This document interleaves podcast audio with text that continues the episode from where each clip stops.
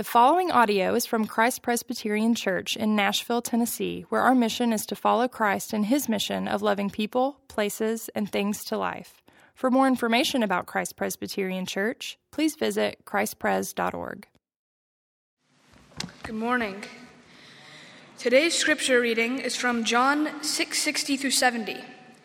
When many of his disciples heard it, they said, "This is a hard saying. Who can listen to it?" But Jesus, knowing in himself that his disciples were grumbling about this, said to them, Do you take offense at this? Then what if you were to see the Son of Man ascending to where he was before? It is the Spirit who gives life, the flesh is no help at all. The words that I have spoken to you are spirit and life, but there are some of you who do not believe it. For Jesus knew from the beginning who those were and who did not believe him and who it was who would betray him. And he said, This is why I told you that no one can come to me unless it is granted him by the Father. After this, many of his disciples turned back and no longer walked with him. So Jesus said to the twelve, Do you want to go away as well? Simon Peter answered him, Lord, to whom shall we go? You have the words of eternal life, and we have believed, and have come to know that you are the Holy One of God. Jesus answered them, Did I not choose you, the twelve? And yet one of you is a devil. This is the word of the Lord. Praise, Praise be to Christ. Thank you so much for reading that very, very interesting passage of Scripture. Uh, good morning, everyone. Uh, my name is Paul Lim. If I haven't had a pleasure and privilege of meeting you, uh, I've been here since 2016, serving at Christ Pres as a scholar in residence, but also at Vanderbilt Divinity School, serving as a uh, faculty member in the history of Christianity. Um, Delighted to be joined by many scouts, one of whom includes uh, one of the leaders, uh, is, happens to be one of my colleagues, Dave Michelson, who wears uh, shorts today. So I should tell scouts also that I've, I've never been a scout. I would love to wear shorts next time I preach. Uh, that may be more an eschatological ideal than actual reality, but we'll see. All right, well, if you're able and willing, let's uh, pray together as we look at uh, the Word of God. Gracious Lord, as we repose ourselves to be reminded of whose we are and to whom we belong. We are also able to see, catch a glimpse of your calling, your journey, your interactions with the disciples, many of whom no longer walk with you after a certain point.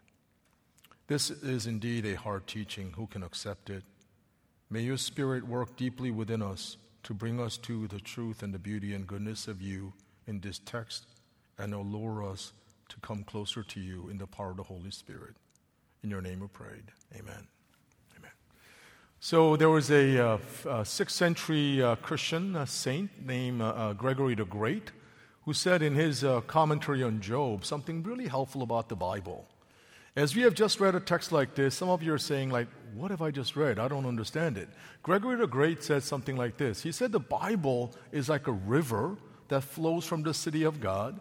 It is at the same time shallow enough that a lamb can walk around it and not drown, but also at the same time deep enough that an elephant can swim and never be able to touch the bottom.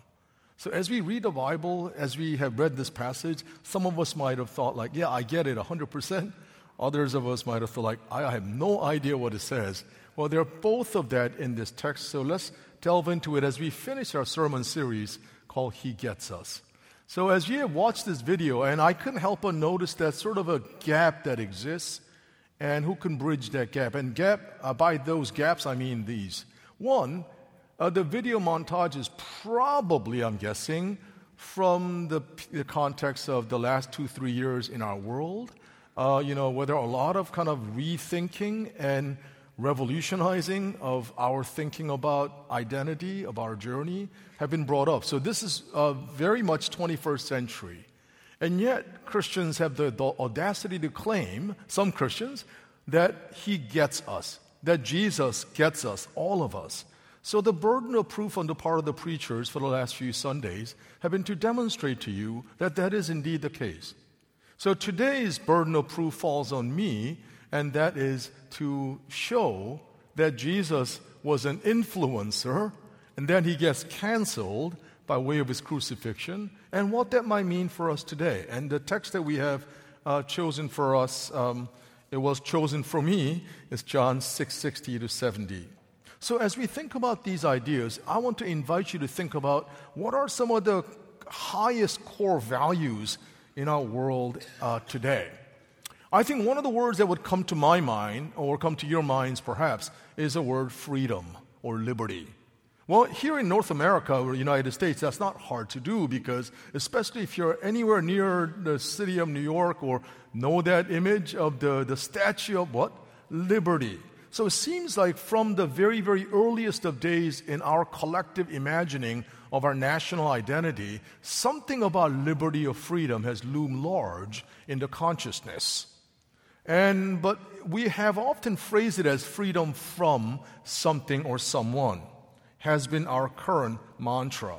Um, there's a book entitled Flight from Authority, uh, written by a Princeton religious studies scholar, Jeffrey Stout, who argue that modernity can be best explained by our efforts to fly from religious authority, either the institution of the church or the God of Jesus Christ, as in the case of the rise of atheism. Another helpful way to think about it by way of a book is the rise of expressive individualism, as this Canadian Catholic philosopher Charles Taylor so helpfully portrayed in his uh, book called Sources of the Self The Making of the Modern Identity. In it, Taylor argues that there are two distinct and fundamentally divergent ways of constructing the modern self. By modern, he means about 1600 onward. One would be Augustinian and the other Cartesian named after the French thinker Rene Descartes, who famously argued that the only confident and consistent source of certainty was his own self. I think, therefore I am.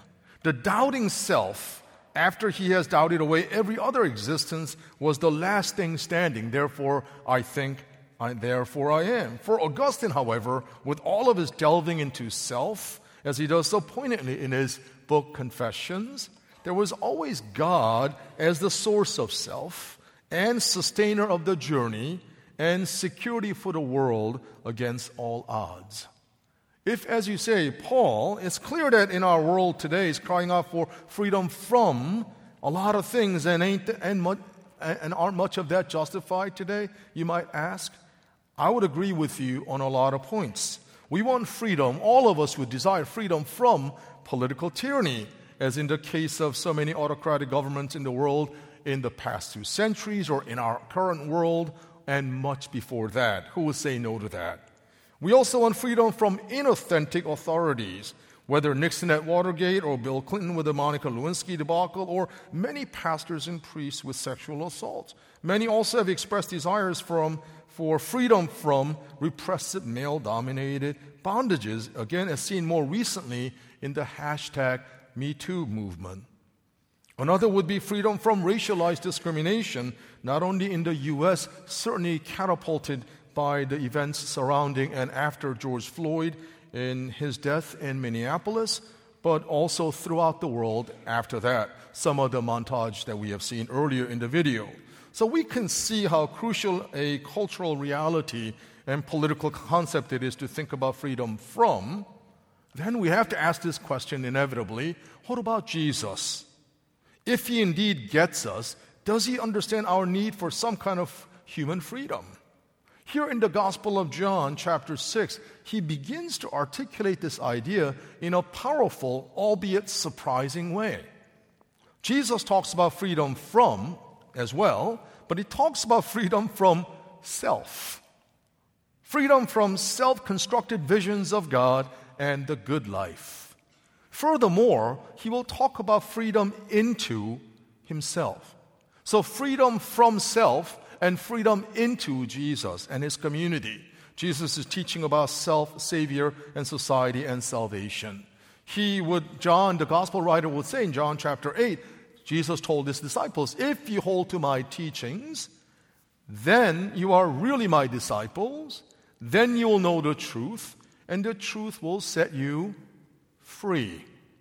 So, here he's talking about a conception of freedom in a fundamentally different way, in a different directionality. He says, If you hold to my teachings and you become my disciple, so in your belonging to me and to my teaching, then and only then will you know true freedom.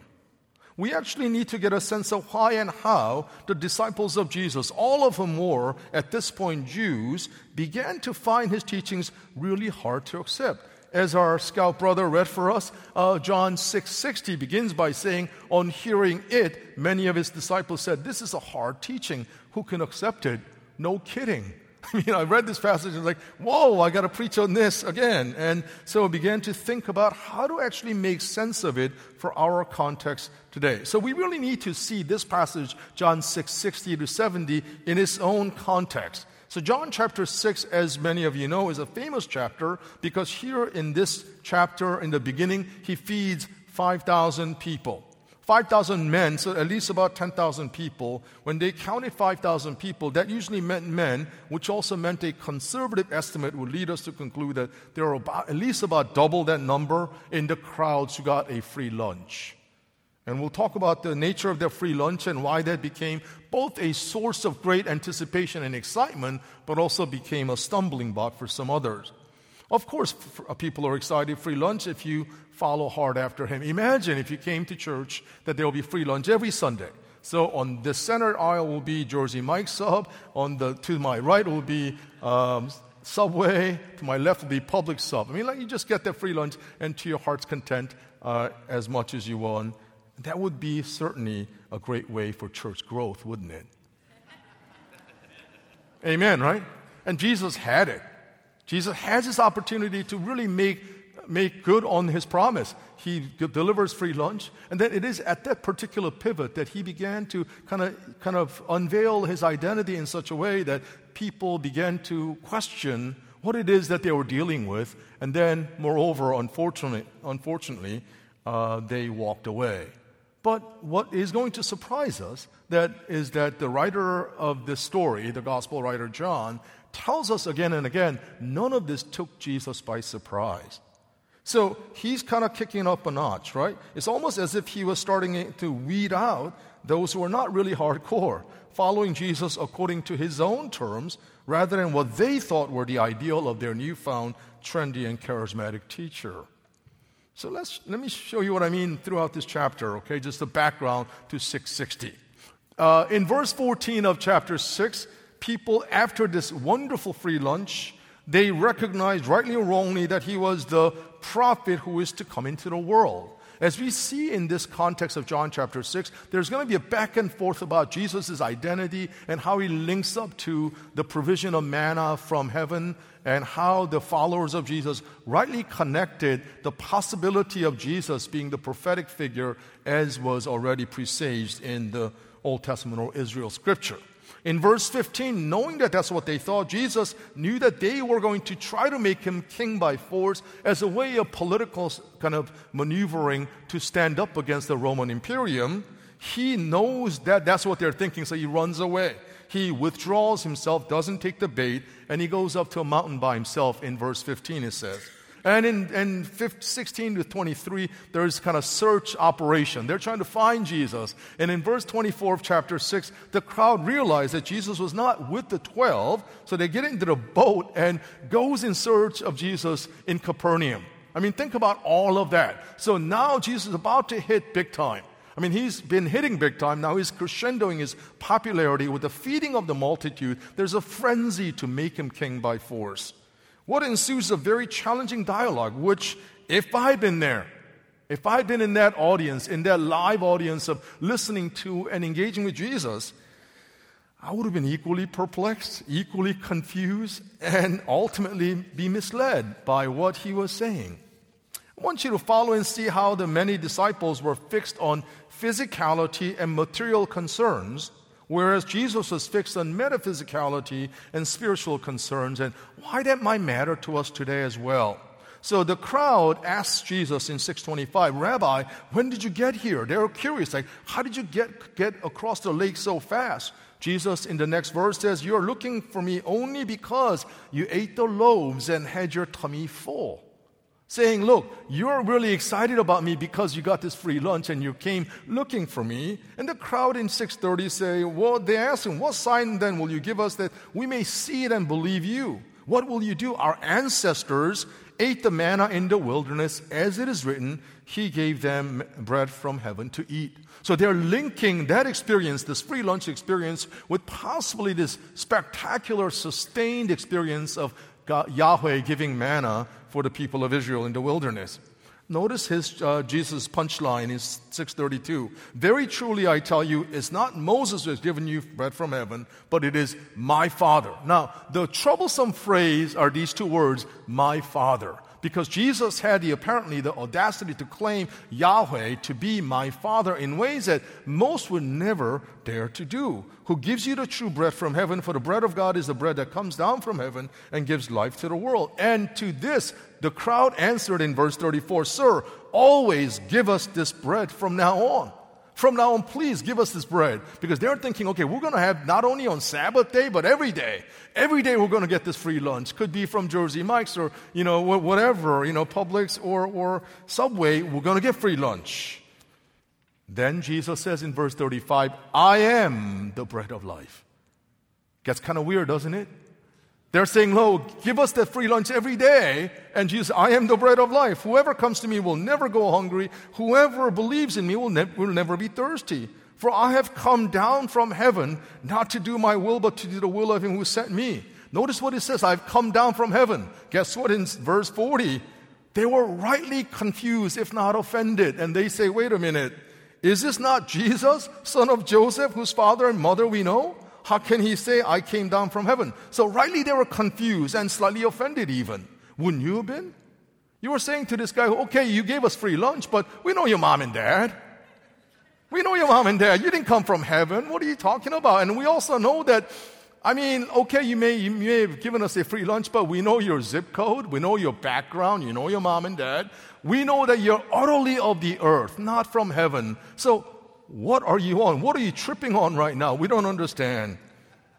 Verse 46, Jesus responds, No one has seen the Father except the one who is from God. Only he has seen the Father. Jesus is not backing down. He's not backing down. Oh, I'm sorry, I didn't, I didn't mean to confuse you. No, he says, Look, I came from heaven. I know this God of ours more intimately than all of you put together. Very truly, I tell you, the one who believes has eternal life. So if you believe me, what I'm saying, you have eternal life.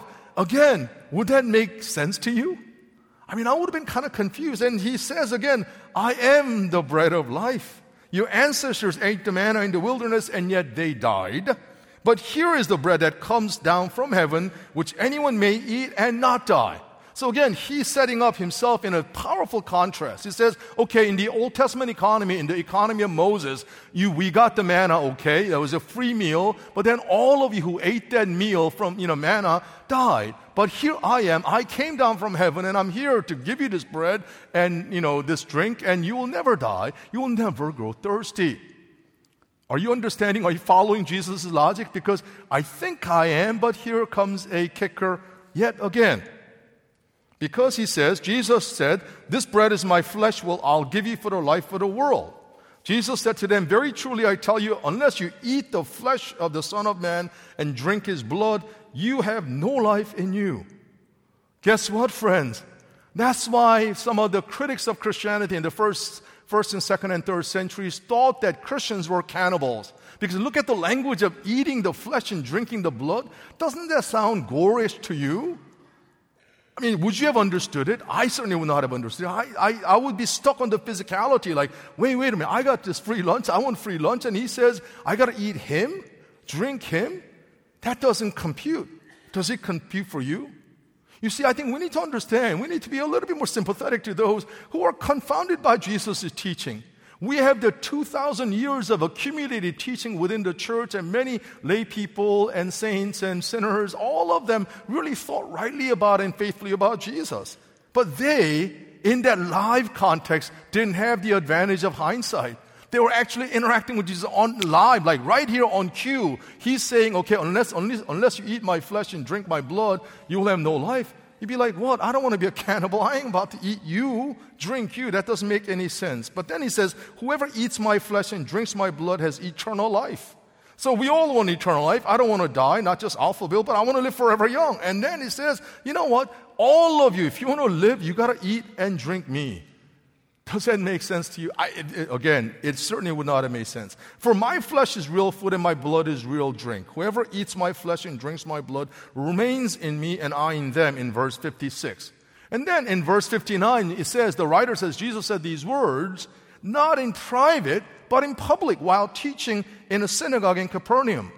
Notice this. So he's not hiding out and saying this clandestinely to only 10 people or 12 people. He's saying this in public, in a setting much like this. In a public setting in a synagogue, he's beginning to articulate his true identity and unveiling his mission in a way that people are saying, hmm, I don't understand this. That's where we come to verse 60 today. On hearing that, all that, many of the people began to say, hmm, it's a hard teaching. Who can accept it? And the word there is mathetes. There's followers. They're disciples. They're not some kind of unconcerned onlookers. These are followers of Christ. They're finding what he's saying understandably hard to take. So, three points emerge from this fascinating exchange between the crowd whom John calls disciples. They were not temporary believers. They saw something in Jesus, perhaps beyond materiality and physicality. They thought, okay, we here, here might be a prophetic figure. Here might be our worthy king. And so he gave us that free lunch as a way to connect us to our history, our ancestors' history of manna from heaven. So this might be, this must be someone truly extraordinary. So far, their thinking is not wrong. So far, they may be confused, but they're not about to walk away. So, the three points that I'm about to share with you are as follows. First point is worldviews in class. Worldviews in clash. Second point is world maker's invitation amid the clash. Third would be following Jesus in this world, a mixed bag. So let's go to the first point worldviews in clash. So, Jesus, I think, was perhaps one of the OG influencers from one angle, right? I mean, he certainly had a meteoric rise in his popularity. No one really knew who he was. He came from the wrong town, some kind of, you know, um, I don't know, whatever town you might think is the, the end of civilization. Like, okay, he came from sort of there because they were saying, Nazareth, can anything good come out of Nazareth? So he was already from the wrong zip code. As far as you know, he didn't have the right pedigree or parentage. He didn't go to right school, and yet he began to ascend in popularity. You know, miracles and profound teachings and raising the dead, you know, and, and all of that, and free lunch uh, certainly helps. So he's kind of, you know, OG influences. However, as we're beginning to see this very clearly, his vision and version of human flourishing and how they, people can rightly connect with God, starting with the Jews and then the Gentiles through his disciples, was going to be predicated on him setting the terms at the table rather than them. So, it is really important that he was an influencer, all right, but he was going to set the terms according to his, his own dictate and according to his own blueprint rather than, rather than what they thought, people thought. So, as we will see, his worldview, the worldview of this influencer named Jesus, is going to be at counter purposes to what we think, or they thought was the good life or the picture of God. I don't know about you, but one of the saddest verses in all of the Gospels is read for us today, John 6 66, where it says, From this time, many of his disciples turned back and no longer followed him. So the key word is disciple, and another key word is no longer followed him. That these were not, again, some casual onlookers. These were people who took the teachings of Jesus, Jesus seriously to such an extent that they even came to the lunch event that Jesus provided. So they didn't come knowing that there's going to be free lunch. They came knowing that this Jesus has something profound to offer in their life journey. And then they began to think of this. But then, as a result of the things that Jesus said, from that point on, many of the disciples turned back and no longer followed him. It is really a sad verse. So we have to ask the question as to why. What triggered them to stop following Jesus?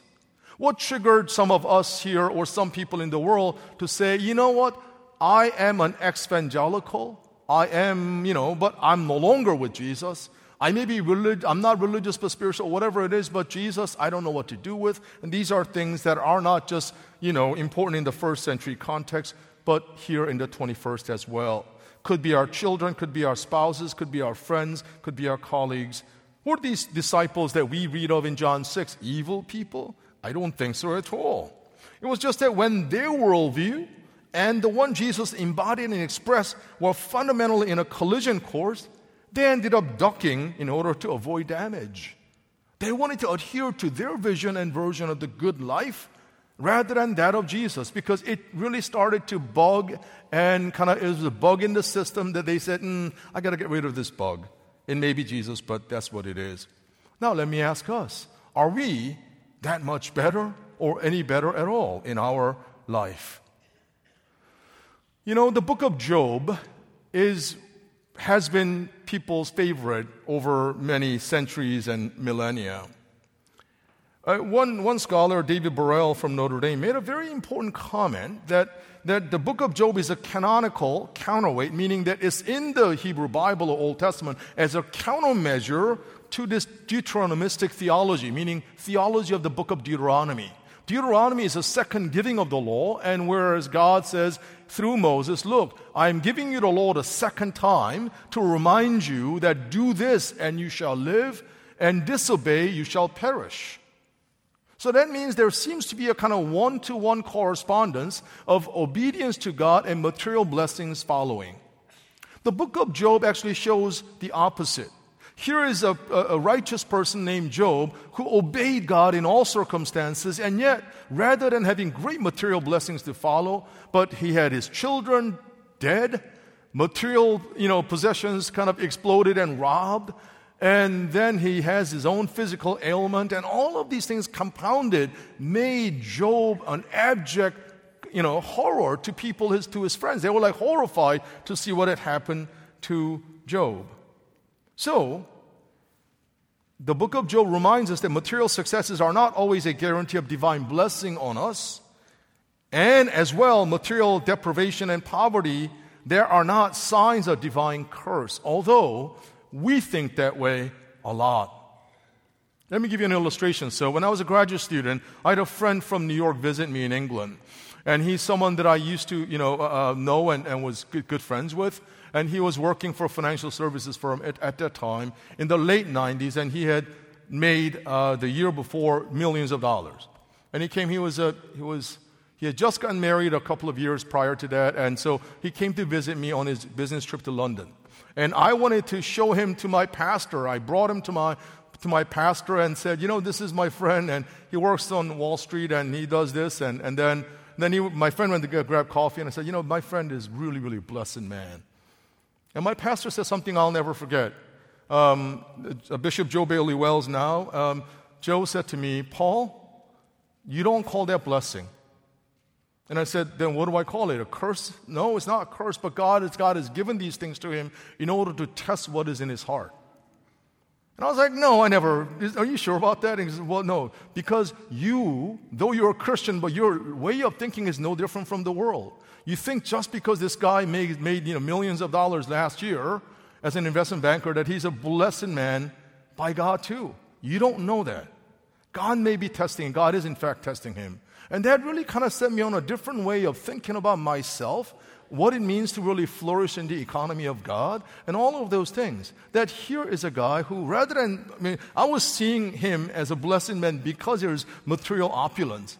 But for this, you know, a person of God, she saw it differently. She said, no, no, no, no. Actually, this person, your friend, though millionaire that he may be, he may actually, God may be testing him as a, as a way of seeing what is really in his heart. Relatedly, Blaise Pascal in 17th century France had asked this question. He said, If you love God only because of what God gives you, do you really love God?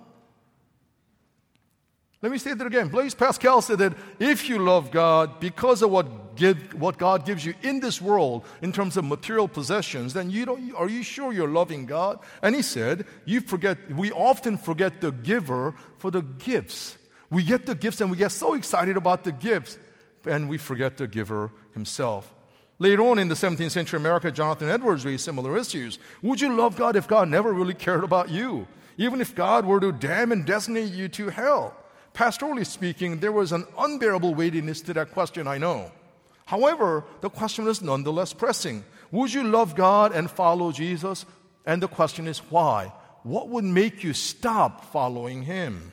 What if your conception of divine favor on you radically changed? What if your life fortunes radically changed? What if I, Paul Lim, were to lose everything? Would I still love God?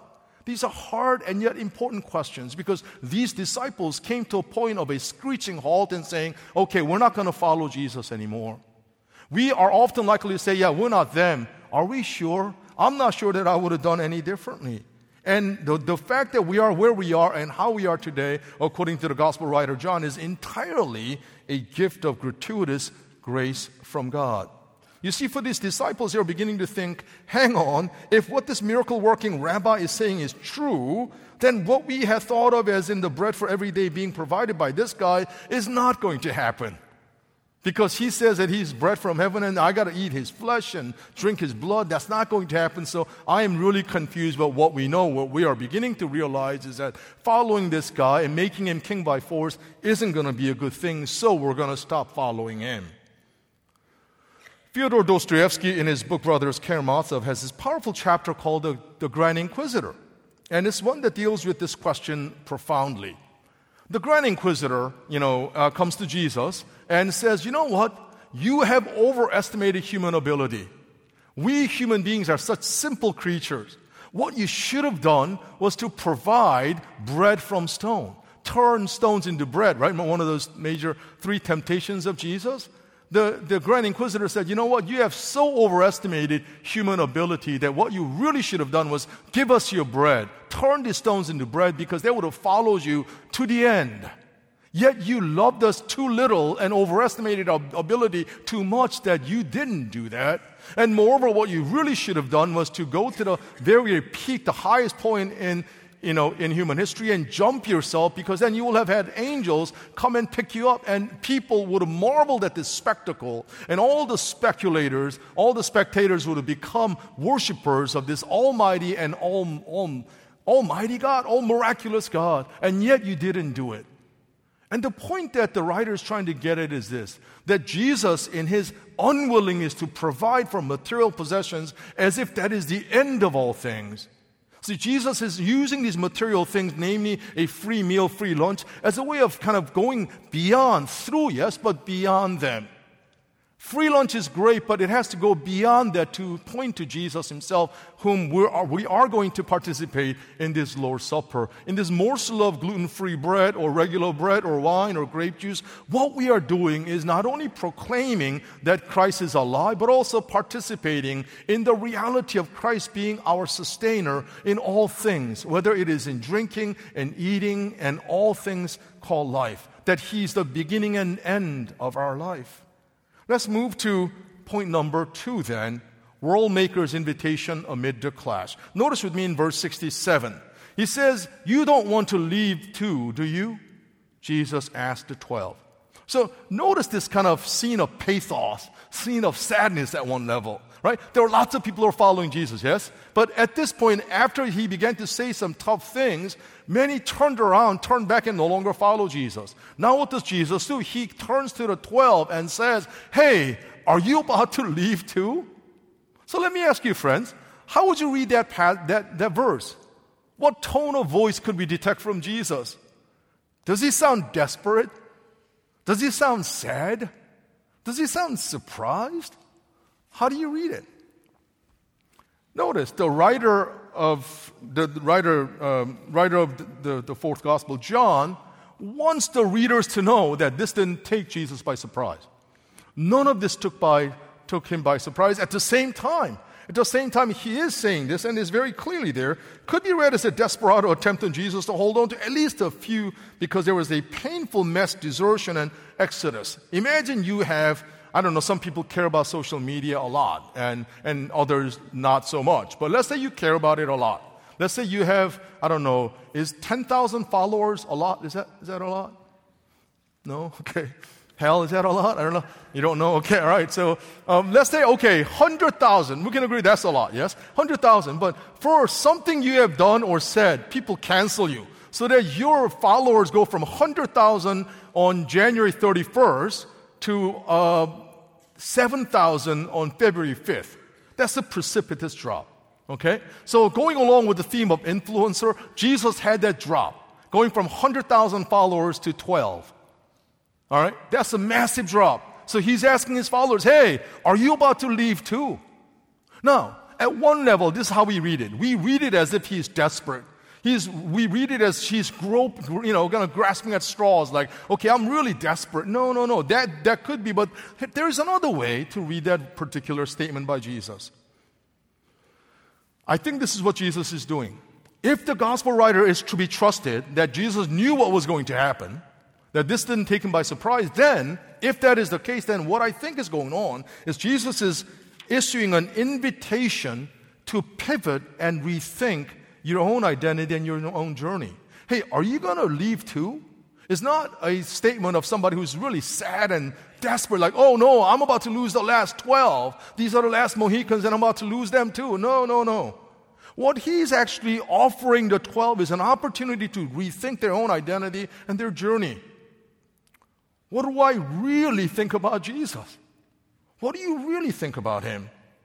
You see, um, for us, uh, my wife and our son, uh, the South has been a very good place. I've lived, you know, moved from Boston to uh, Nashville in 2006, and I've learned a lot of interesting things about the South, and I, I so far like it a lot. I uh, realize that you know, on Wednesdays on Franklin Road, there used to be traffic jams because Wednesday evenings, there are people are trying to go to their Wednesday evening midweek services. And I was like, wow, I've never experienced anything like that in Boston, Massachusetts, or Cambridge, England.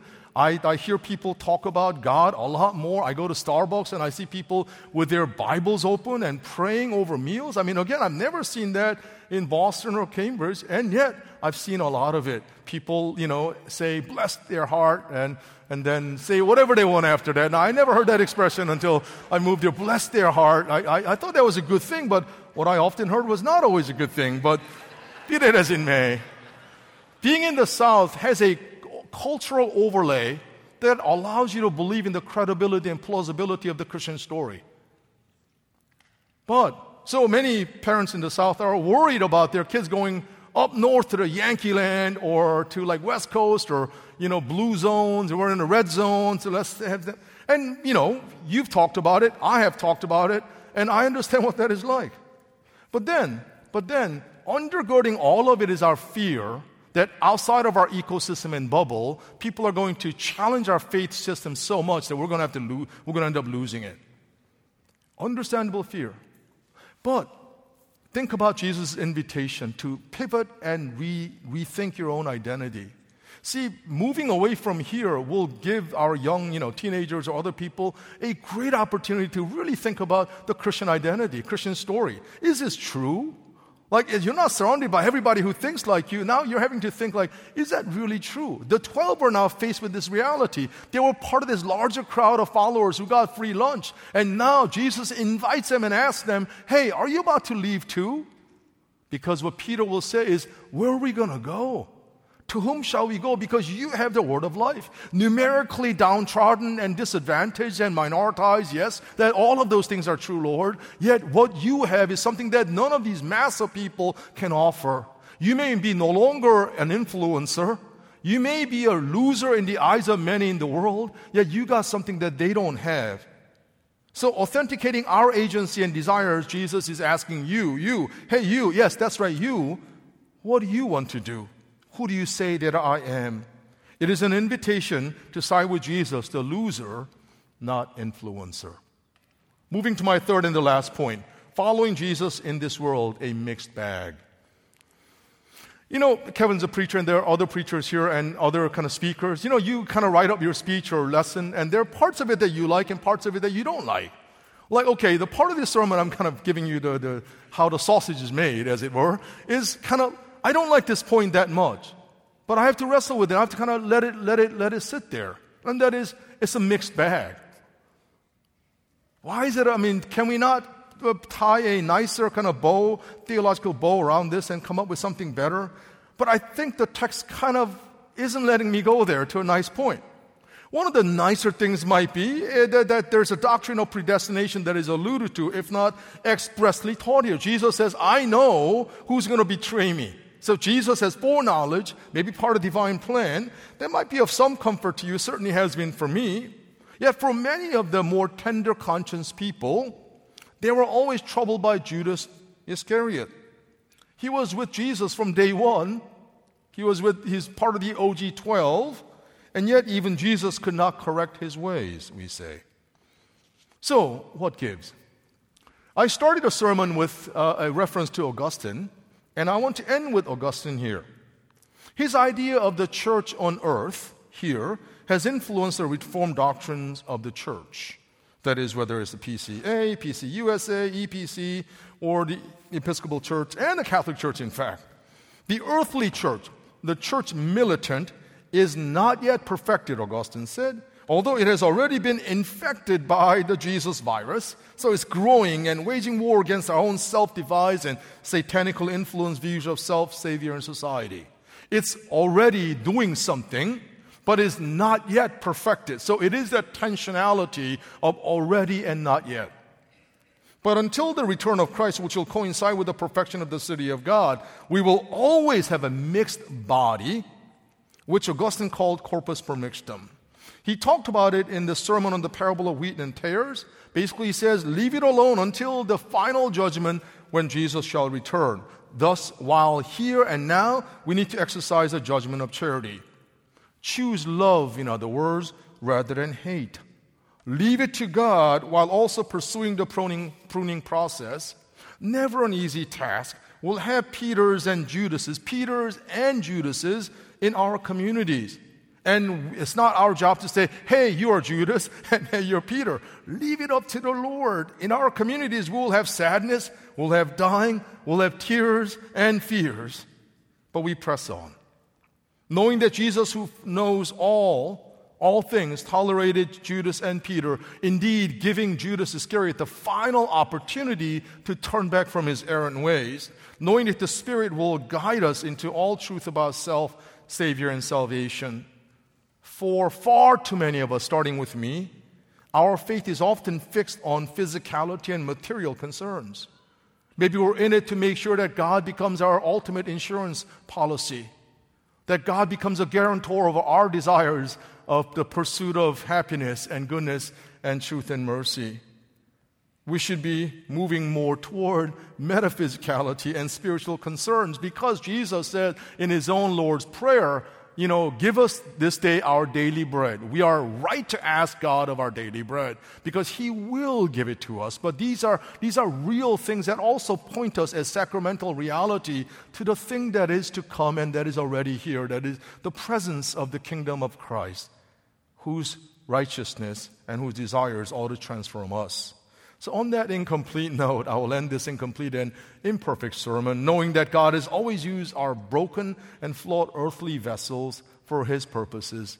And to that surrender of desires and designs of Jesus, I want to encourage all of us to venture forth into that journey. Let's pray. Gracious God, we thank you. We thank you that you are ever near us and with us in Jesus Christ the name that we invoke, and the moment we do so, the Holy Spirit indeed prompts us and provokes us to worship and to seek after your truth. Lord, the passage that we have read and explained is a hard one indeed. There are a lot of things that we may not understand, but Lord, as we come to you, to this table, we trust and we surrender ourselves, knowing that you will continue to purify our, our errant intellect and our desires so that you may become more real to us in our life journey. Thank you for the work of many scouts here in the sanctuary. And as we seek truth, beauty, and goodness in this world, may we always be guided by the truth embodied and love embodied in Christ. It is in His name we prayed. Amen.